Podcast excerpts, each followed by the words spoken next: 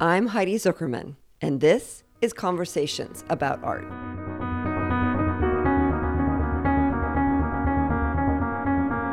I've spent my life connecting people to art to make their lives better.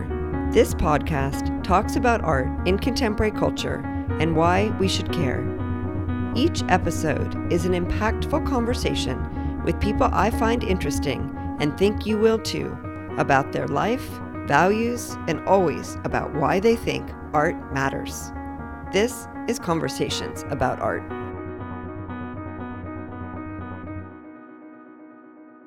You probably have noticed we are doing a string of conversations about art with artists. And my guest today is my longtime friend and colleague, Teresita Fernandez. We first worked together in nineteen ninety-nine when I curated an exhibition of hers at the Berkeley Art Museum. She has gone on to win a MacArthur Genius Award in two thousand five, to be appointed by President Obama to the U S Commission of Fine Arts, which is a hundred-year-old federal panel that advises the President and Congress on national matters of design and aesthetics, and she was the first Latina to serve in that role.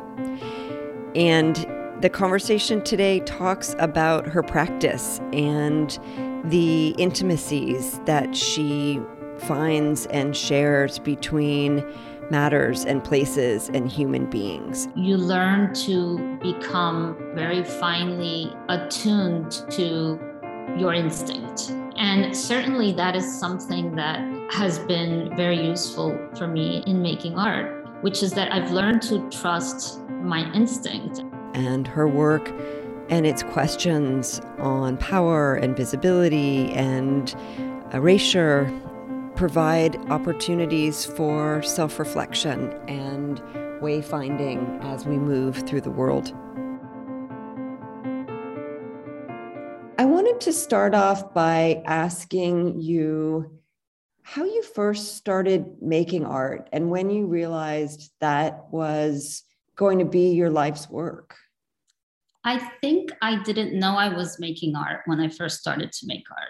There's this thing that I remember doing as, as an adult, as an artist, that I remember doing as a child that I realized was the seed of my practice, which was that I would make these lists when I was, you know, a, a kid and a, and a teenager. I would make these lists of things that made sense together for me, but didn't make sense together in any other way other than that they had a resonance. And it was this very subjective practice that I couldn't explain to anybody. And it was a very private practice. And it's most akin to the kind of things that I do now.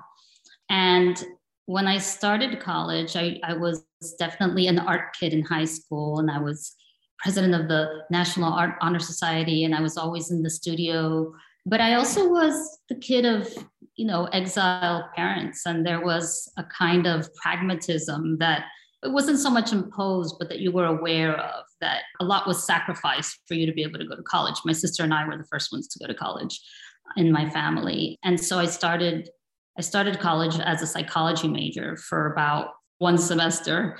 And I took a sculpture class, specifically a sculpture class.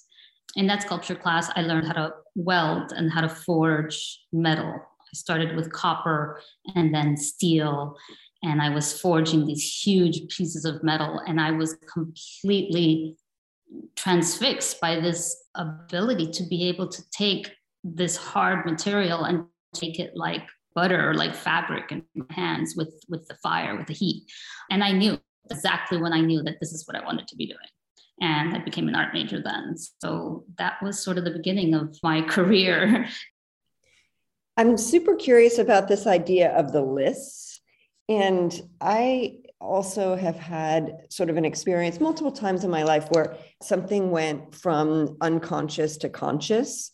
And sometimes it was physical, like you talked about the ability to to work with this material and, and to shape it in a way that was, you know, surprising. And I used to bend paper clips, certainly not as artwork, more as like a like an unaware habit that then when I became aware of it, it, it, you know, changed the way I thought of it. I also used to, and still do it sometimes, but unintentionally, you know, count things. And both of those things are a factor in the way that I do my job. So I'm curious about the lists and what they were, and and if you still do them. Well, I still do them in in my research and in the way that I make art, sort of the part that, about making art that nobody sees. And, you know, what the lists were about, in hindsight, it made a lot of sense to me because that, that's what I do now as well. They don't quite take the form of a list, but they take the form of organizing bits of fascinating information that seemingly have nothing to do with one another. And, you know, one of the great luxuries as an artist is that you don't have to be an expert in any one thing. Like, you aren't a specialist in anything. You're a specialist in your own mind.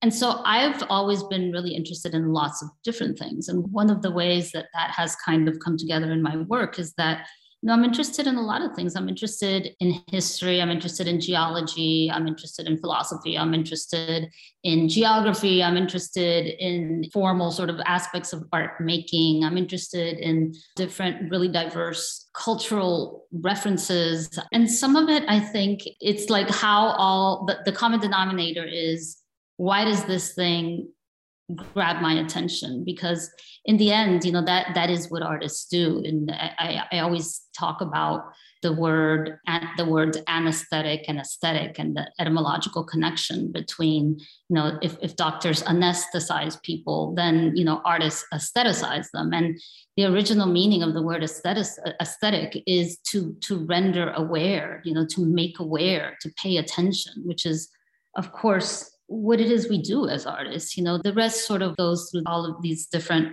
permutations and ends up in the art world as a thing that has another life. But the process of art making is, is really blind. And it's this really blind, contradictory process of paying attention, but not knowing the form of the thing that you're looking for. And the lists or the way of organizing research was a way of addressing some of the erasure and the invisibility, right? Because we've been, everything we know is so indexed and categorized by the discipline which produced that bit of knowledge that there's very little awareness or sensitivity around how, in fact, all of these things fit together in ways that are not accidents.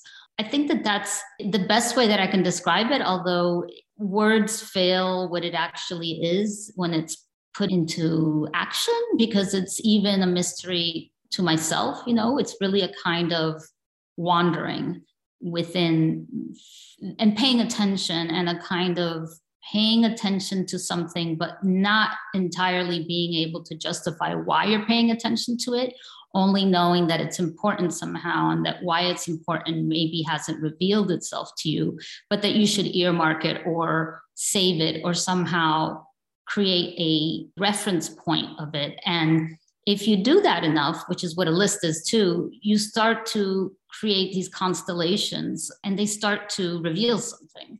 And so in the most subjective way, I feel like that's what I'm doing.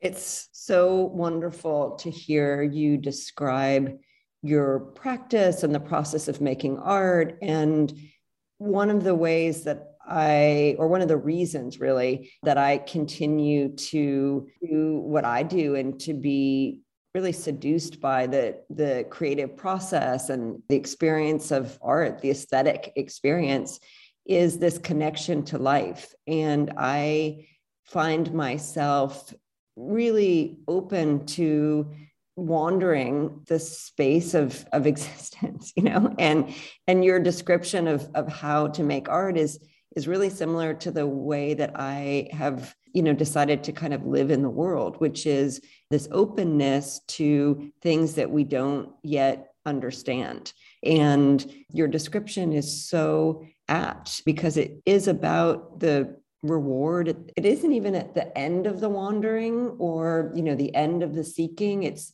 it's about being open to that, to that journey. And I've used before on this podcast the word cottywomple, which I've learned through some of the, the studying that I've done, which is, you know, to move with purpose towards an unknown destination.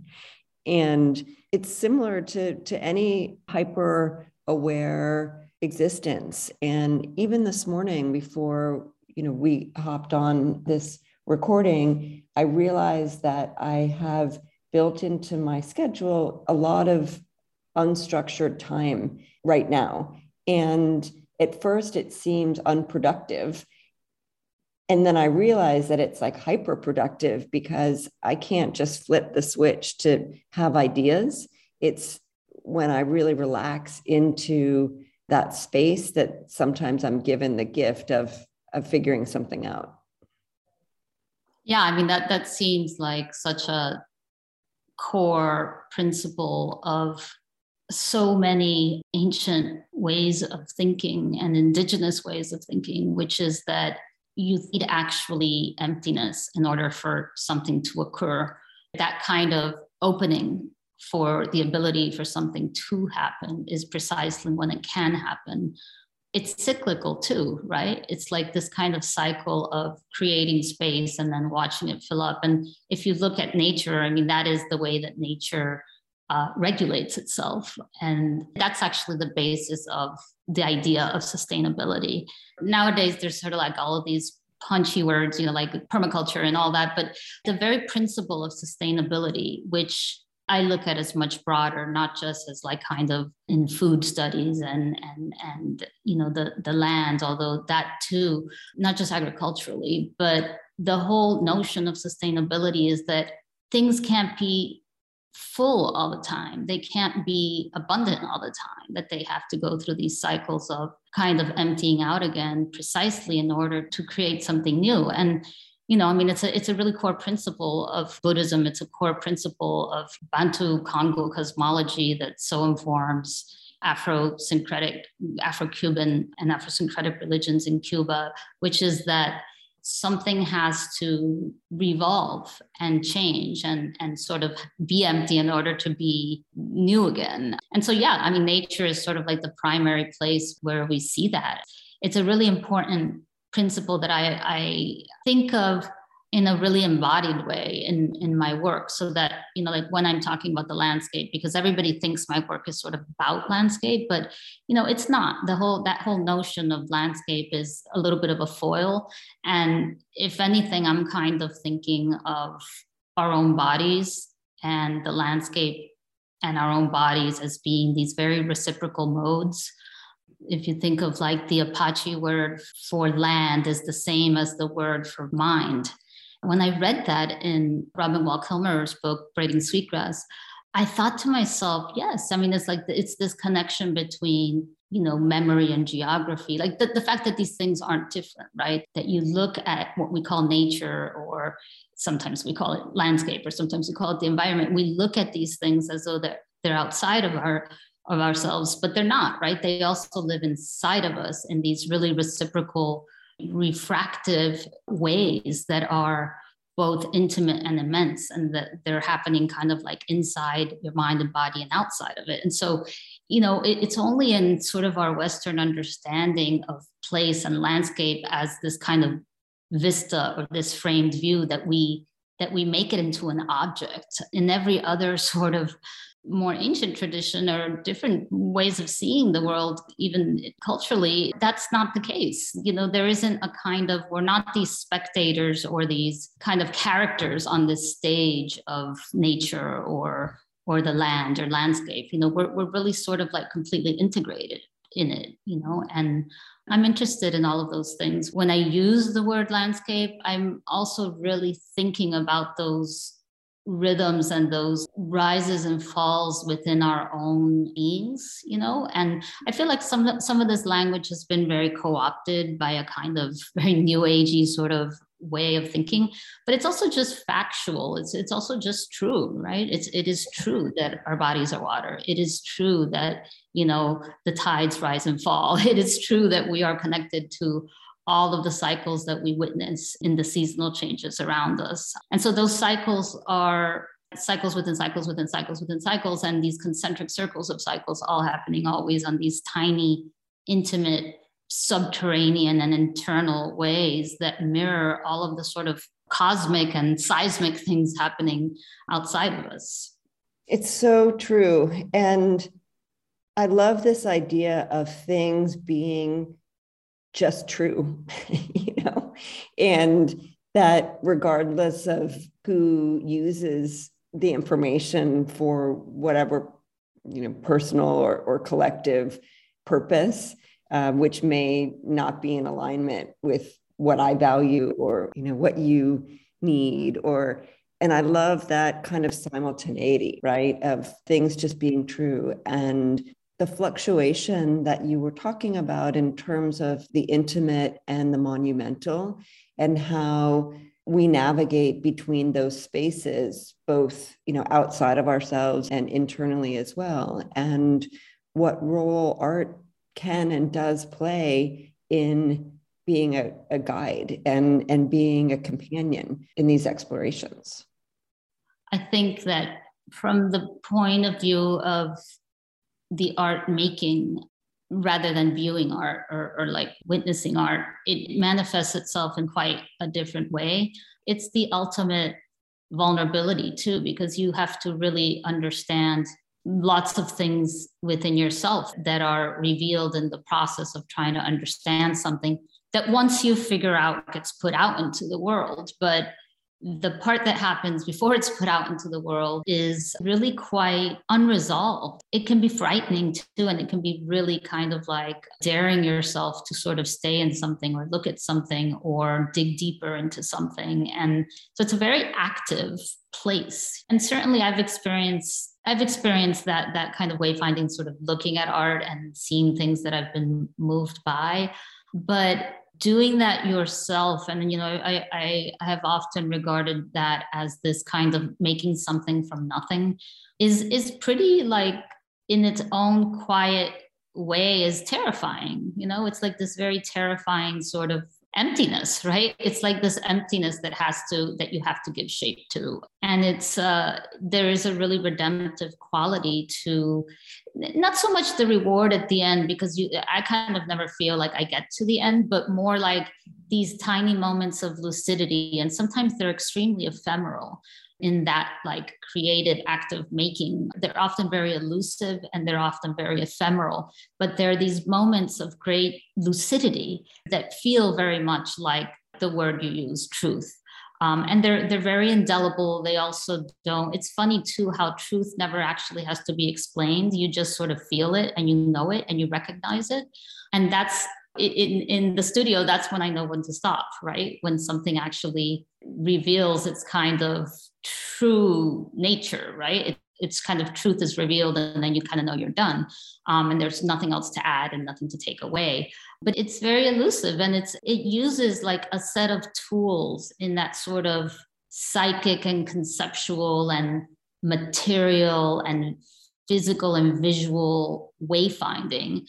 It requires these tools, these faculties of intuition that, of course, have been beat out of us by every system that we participate in, by our educations, by our, you know, family structures, by our sense of the sorts of compartments and boxes that we need to stay in. And so the sort of private act of making something, you know, when nobody's watching and you're basically, you can't lie to yourself, right? So that's the irony of, like, being an artist, is that you can sometimes fool the world, right? Like, people could like something or that, but it's really, really, really hard to, like, lie to yourself. When you're really doing it, there is this search for something that you can't push or force or demand, right? You have to, like, sort of allow it and surrender to it and sort of be, it's it's it's, it's humbling. Um, and it's very abstract, what I'm describing, and it's very subjective.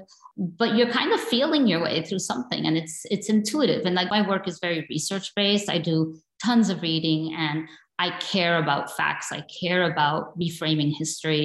I care about how the poetic and the social political concerns that I have intertwine. I care about telling the story of what really happened and understanding things for myself. But none of that is much use to me in that distillation process of, like, well, now what do you do with it? You know all of these things, you acquire all this information, you see the gaps in how the stories are, are told or how the parts of the list fit together. But then how do you reveal that? That's the mysterious part. And that's the very humbling part of actually not even sometimes knowing how you get there, but, I, but recognizing it when you do get there. And I really rely on that intuition, as intellectual as I can be about certain things and as research-based as certain things can be. I am much more concerned with like this other way of knowing that's much more sort of somatic and intuitive, and that it's like a kind of remembering, but it's also a kind of, I've often described it as recognizing or knowing something or remembering something, but not knowing how you know it. I've had lots of conversations with Cecilia Vicuña about this. She's a very dear friend, and she came into my studio one time and I had this entire body of work. And she basically just said to me, this is indigenous work. The images that you are making are completely tied to indigenous thought. And it's not a claim that I would, I mean, certainly I'm very much interested in some of these topics, but to have her pointed out so sort of sure of herself made me think about it differently, because within these frameworks of social justice and sort of how certain people's history has been completely omitted, certainly people of color, indigenous people, Black people, Latinx people, transgender people, immigrants, right? We can go on and on about how all the erasure is sort of multifaceted and stacked all on top of one another in myriad ways that are really intertwined. Um, and all of those things are true. But this very basic point that she made, which is that indigenous knowledge is actually just human knowledge. It's a kind of remembering that we all have access to.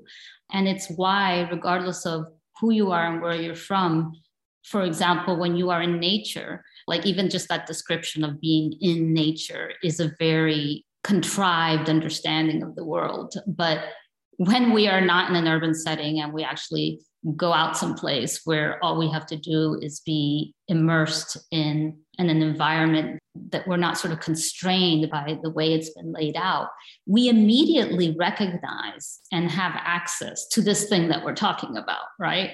It's not like some people have access to it and some people don't have access to it. We all kind of come from that, and we all kind of come from the same sort of connection to those materials, to the kind of memory that's retained in the landscape and in a tree or in a rock. You know, I remember walking through a forest in Kyoto with some friends of mine in Japan, where I've spent a lot of time. And it was a trail that was maybe, there was a temple, you know, that you eventually went to, and it was maybe like a half hour hike in through the forest to get to the temple. And at the entrance of this sort of park area, there was a sign that said that you could not talk when you went in there. Mm-hmm. You could not talk. And so it was, everybody was silent. There were about five of us.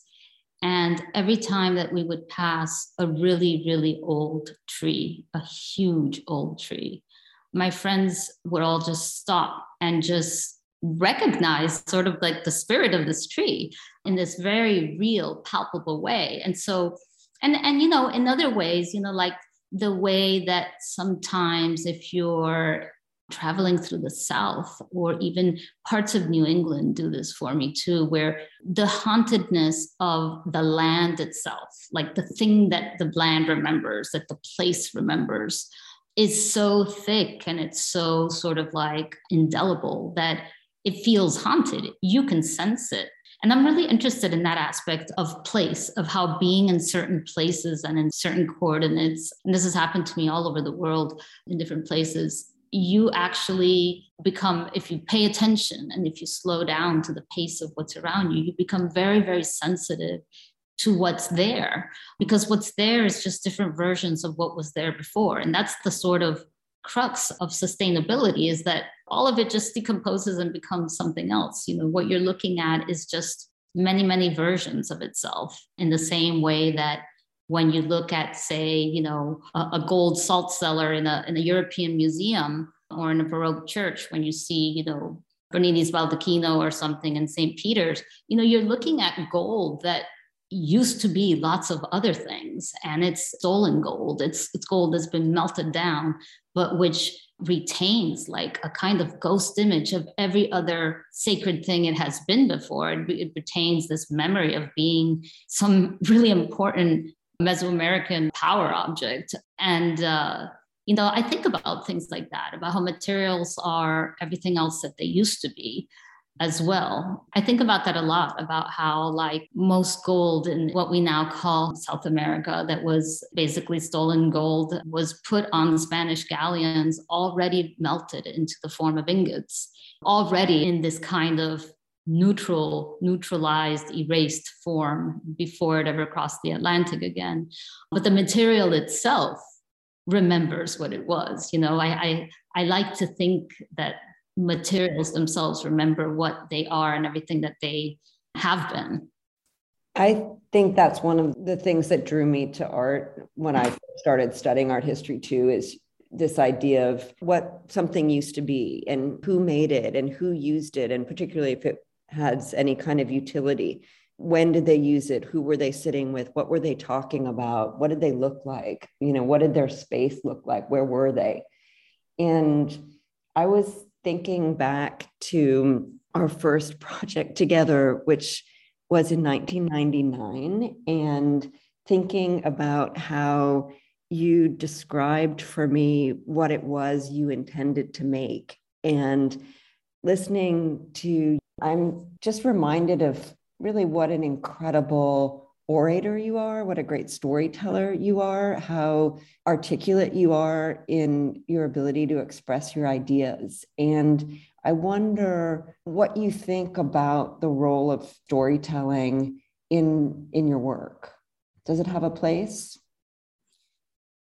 I think the older I've gotten and the more I've matured as an artist and the more visibility and ability to sort of state and claim my own narrative with agency, the more I've sort of revealed, it's not that those stories weren't always there. It's just that in the early part of my career, I, and not just my career, lots of artists' career, I think of like Felix Gonzalez-Torres uh, as well, um, and, and many other artists, you know, the, the, the sort of vehicle of abstraction was a really, it was a really important way to hide things and to not have to tell a story about something, um, even though it might have a story, you know? And, uh, you know, like I'm remembering Carmen Herrera, I used to go visit her in the last couple of years. She just died at one hundred and six, but from like one hundred to one hundred and four or so, I was, I was visiting with her every once in a while. It's so bizarre to say that, from one hundred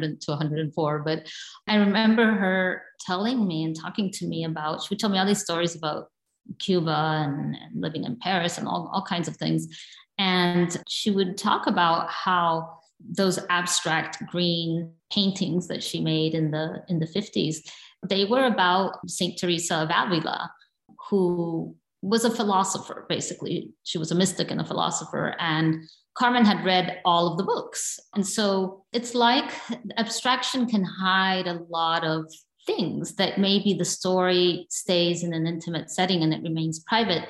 And I don't know what it is. I think it's maturity, but I think it's also, there's a kind of confidence and a kind of unapologetic insistence on something.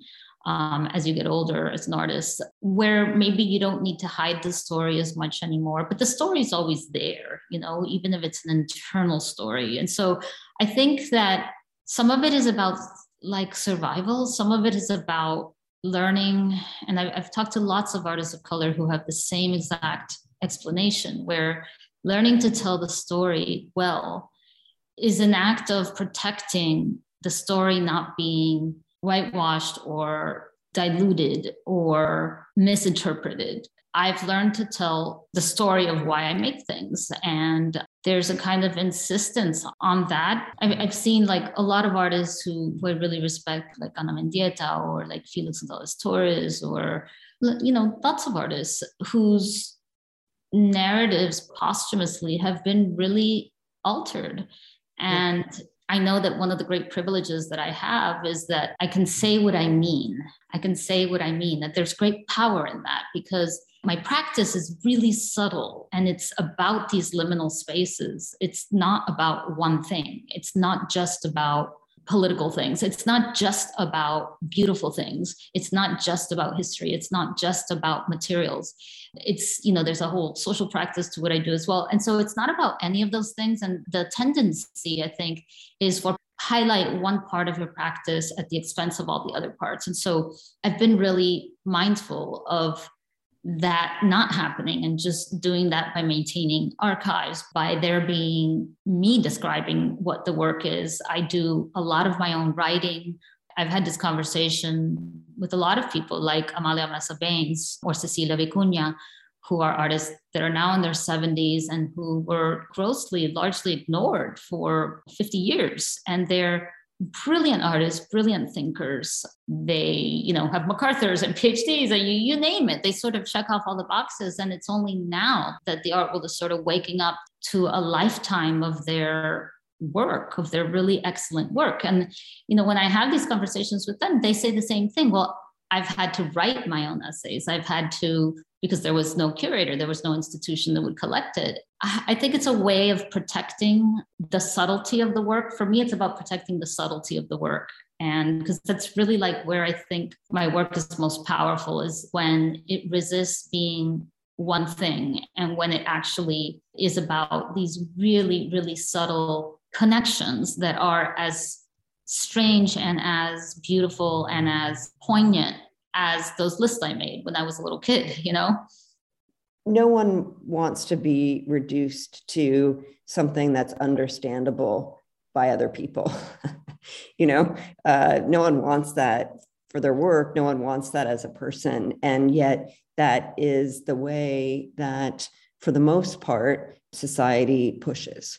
You know, people want to understand things. People want to be able to say, okay, I get it. Now what's, you know, the next thing? People want to feel comfortable. And so there's a fierceness to standing in that place to say, it's not about one thing and I'm not about one thing. And, you know, to bring your whole self to being alive and to making work and to showing work and that vulnerability. And, and I'm grateful for you to take the time and and hold the space to share all of that with us.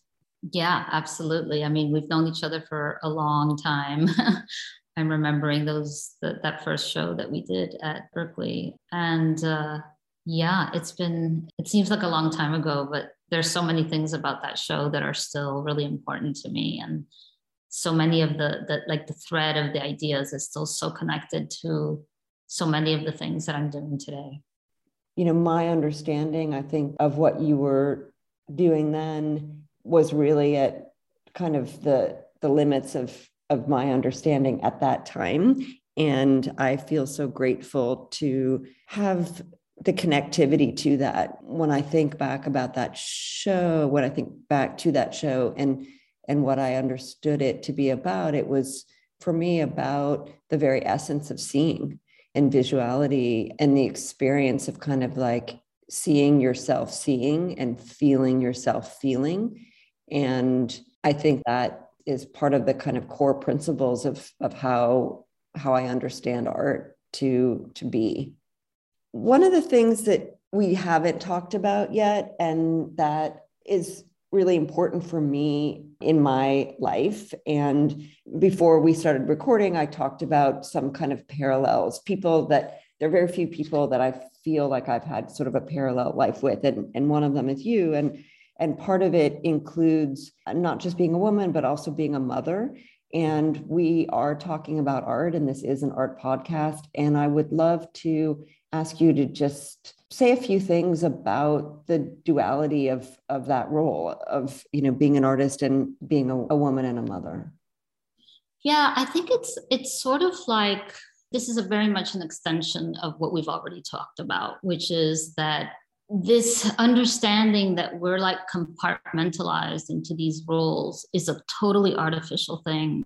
We understand ourselves holistically. We understand ourselves in a holistic way. And of course, yeah, we don't want to explain ourselves to someone in parts and pieces. And we, we also don't want to, like what you were saying, we also don't want to be understood in parts and pieces. And so to me, like, you know, I don't know how to pick out the one strand of the weave that's just being an artist or just being a woman or just being a mother, right? We just don't like experience the world that way. But I'll say that those aspects of my life, which is like the common denominator, right? They're all just like my lived experience, um, are really, really integrated into how I've found ways to be an artist, you know, and there's a kind of resourcefulness and inventiveness and a kind of efficiency and a kind of nimbleness that being a mother trains in you, where you don't have this chance to second guess yourself, and you you learn to become very finely attuned to your instinct and your reaction to something. And certainly that is something that has been very useful for me in making art, which is that I've learned to trust my instinct. And you know, I've ended up with like thirty years of work where it doesn't always look like it was made by the same person. You know, I have lots of different parts of my practice. If I want to make a huge public artwork, I make a huge public artwork. I also make tiny little drawings. I make sculptures. I make things that look like paintings. I, I do things that have to do with like programming and, you know, these kinds of social structures that I'm creating, you know, behind the scenes that are also a really important part of the artwork. I think that that ability to move towards and with the thing in the practice that feels right, that is completely based on a kind of, I don't know, an embodied sort of sense of knowing that something's the, the right way to go or the right thing to start, you know, exploring or trying or, or, or playing around with it. it. It's almost like the definition of motherhood, right? It's like, you don't know. You don't know what you're doing, right? You don't know what you're doing, and every day is completely different. And it's, you can't figure it out. You can never figure it out. You're just always in the process of it. Um, that's that, that's a lot what it feels like to be an artist. You know, it's like there's no, you can't take shortcuts. You can't lie to yourself. You can't take shortcuts. You can't fool yourself. You can't buy your way out of it. You can't, you know, fool your way out of it. You get out what you put in, so to speak. You know, and so yeah, I mean, I can't imagine. I can't imagine being an artist without having had the experience of being a mother. And I can't imagine being a mother without the kind of richness that being an artist has brought to my mothering. It's both ways, you know, it's a kind of reciprocity there that is, I think, maybe rooted in the ability to nurture something that's not you, or to nurture something that's bigger than you and that maybe lives alongside of you or keeps you company a certain way, but that you nurture and that you invest and that you that you shape by caring. And, you know, that's the part I think of art making that has been, it's not transferable, it's not, it's not transactional. It's it's really like you have to make it, and you have to make it in this really humble way that is a kind of quietly building something, or like, you know, like like weaving, which is, you know, it's like weaving something, which is like, it's not heavy lifting or anything. It's not like you're build, making a building, but you're kind of like slowly kind of like working at something little by little by little, sometimes very quietly. And you can relate to this, you know, when your children are very little, your ways of making and of being creative and of being productive in your own interests are different. They change. They're, they're different ways of sort of like putting a, a dent into like the work that you're trying to do and, and shaping something little by little. So I'm really, I'm really interested in that aspect of caring about something and shaping it precisely because you care enough to notice it and to be curious about it. That is potentially the best description of motherhood that I've ever heard. And this idea of, yeah, being kept company and being held accountable and getting out what you put in, and the rawness of it and the hardness of it and the grace of it and the the newness of it every day. And for me, it's this circumstance where I'm given the opportunity multiple times a day to think about how I want to be, how I want to respond to any of these particular circumstances, a particular question. And sometimes it's verbal, and so often it's invisible. And mm-hmm. it's choosing to engage with something that you know, and as you said earlier, that you don't know why you know it, but you know it, or something that you can see that apparently no one else can see, but it's there, and it's it's a need from another person that you that you love so much. We can be very expansive to that. We need to perhaps be very expansive as well about the kinds of definitions that we attach to mothering, because there's lots of different ways of mothering. It's an expansive word, right? We we should all be sort of nurturing something that way, like something bigger than ourselves that way. That notion of mothering, for me, it extends way beyond any kind of like, yeah, biological, but also, you know, cis heterosexual sort of understanding of what being a mother is. I, I think that participating in democracy is a kind of aspect of mothering. You know, I think that being sort of like an individual that is able to influence a collective sphere or, you know, societal sphere is a kind of mothering too. It's a kind of nurture. It's a kind of caring about something and seeing yourself in something that isn't necessarily you, right? Um, and that's that's actually like at the root of the definition of compassion. Seeing yourself in something that isn't you, and that understanding that compassion is like a relationship of equals, you know, that you have to be able to see yourself in, in all of these other things. And so that can be a piece of paper that you're drawing on, or the way you craft and shape words, or the way you treat another individual in almost any situation in your life. And it's it's interesting to see how the art world, and all the other worlds too, but since our world, art world, since our world happens to coincide with the art world, to see like how museums and institutions are grappling so much with the fact that you can't scale that, like the invisibility of how institutions function in the world has completely erased that one-to-one relationship of simply caring about things on a, on a, on a smaller scale. And so the, the kind of direction that I see, you know, institutions being forced to pivot to is that those systems are made out of relationships that we have to one another, you know, and that, that starts in the most basic way as the relationship between two people, um, or like museums are basically made of boards and administrative people and visitors and artists. And so it's like, those are all individuals, but we kind of like, when it scales up that big, we have no way of talking about this very expansive idea of mothering, right? And so we keep the mothering conversation somewhere very far away from the institutional conversation.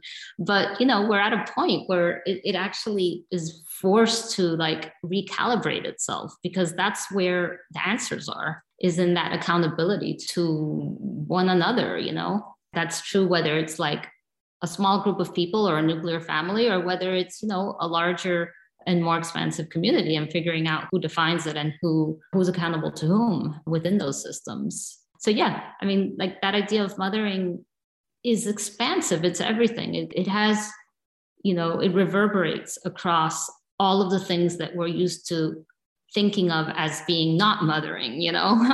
You know, I'm struck by some of the things that you shared earlier about the opportunity with age, I guess, um, or experience or maturity, to not hide and to bring a, a clarity of intention and an authenticity to the space. And for me, it comes with being okay with potentially making other people uncomfortable, and not making anyone uncomfortable intentionally or as the purpose or the core, and just knowing that sometimes that happens, and allowing for not feeling responsible to kind of rescue anyone from their from their discomfort, and um, allowing the the sort of awkwardness that that sometimes happens.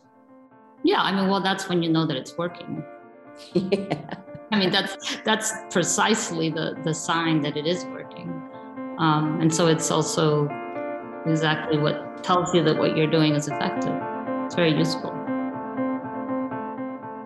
My next guest is the incredible artist Fred Eversley.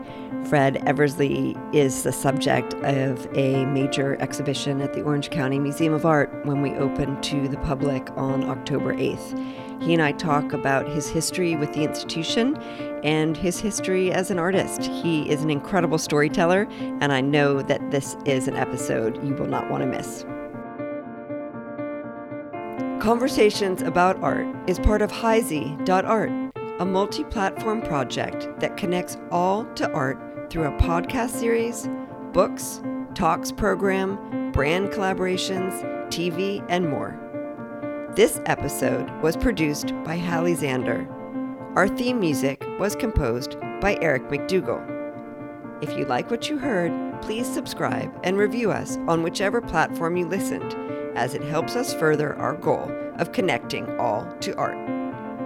We will be back again every other Tuesday with new episodes. Thank you for listening.